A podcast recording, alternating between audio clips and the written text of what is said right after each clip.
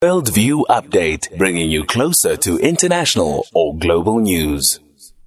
In, excuse me, just waiting for my script to reload. There it is. In France, the country's government has now decided to stop children in state schools from wearing full length robes known as the abaya. The robes are usually worn by Muslim women, often young women. France has a strict policy of secularism in all government departments. But this move has been criticized by Muslim groups and other groups. They say it's preventing people from wearing what they want to wear. Uh, professor Suleman Essop Dangor is an emeritus professor of Islamic studies at the University of KwaZulu Natal. Professor Dangor, good morning and thank you for your time this morning. Well, good morning. Thanks for having me on the program. France says it's doing this uh, to provide clarity on what people can wear and what they can't wear in schools, in government schools. How do you think the Muslim community in France feels like this? It's a garment worn primarily by members of their faith. Yeah, this is something which is, uh, you know, commonly worn by women, even in Muslim countries. And of course, here in South Africa as well, you see, not, of course, not all women, but many of them.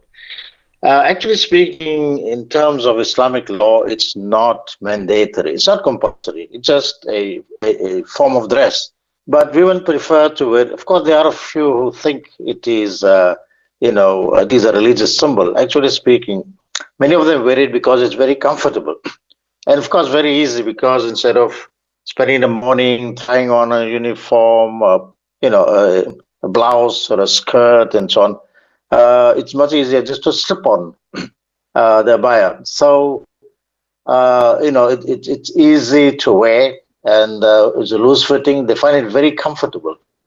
And of course, uh, some of them believe that uh, uh, this is something which is mandatory, which of course is not. Uh, it's just one form of dress. So, from the um, legal point of view, uh, if the women do not wear it, it's not a problem. They're not violating any law. What France is really doing, and I think what their politicians may be doing, is trying to prevent people from I suppose, dressing in an Islamic way. I mean, that's surely a problem. You can't ignore someone's religion. And yet, under French law, going back 200 years, that's what they try to do in government institutions.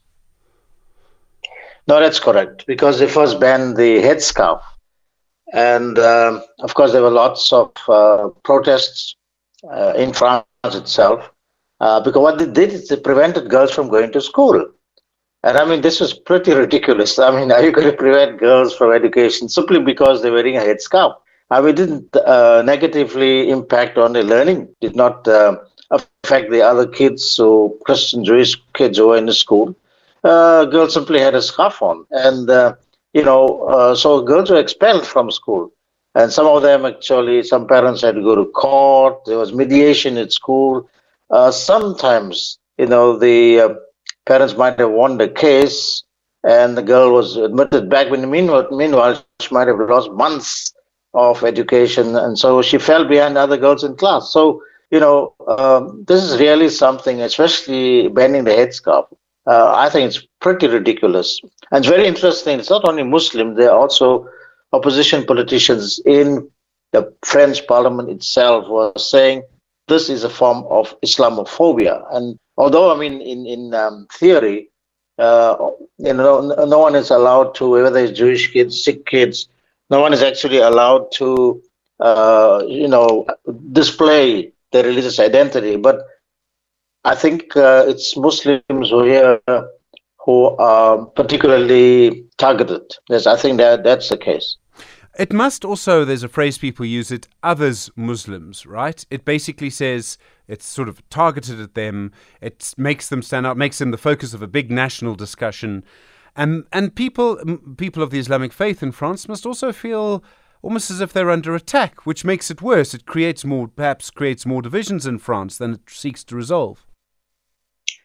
Yeah, I mean, it's it's, it's ridiculous. You know, if there's something uh, really substantial, which uh, you know might affect French society in some way. I mean, we can, we can understand that, but yeah, just a garment.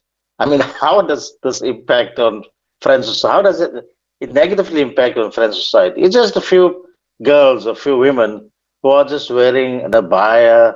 Uh, yeah, in South Africa, you see them all over. I mean, it's, it's perfectly permitted in uh, educational institutions, at the workplace, and so on uh, and it, everybody is comfortable with it. So I don't see why they are so uh, obsessed with just a garment. I mean, it just doesn't make any sense. Professor, thank you very much indeed. Really do appreciate the time this morning. Professor Suleman Essop Dangor is an emeritus professor of Islamic studies at the University of KwaZulu Natal.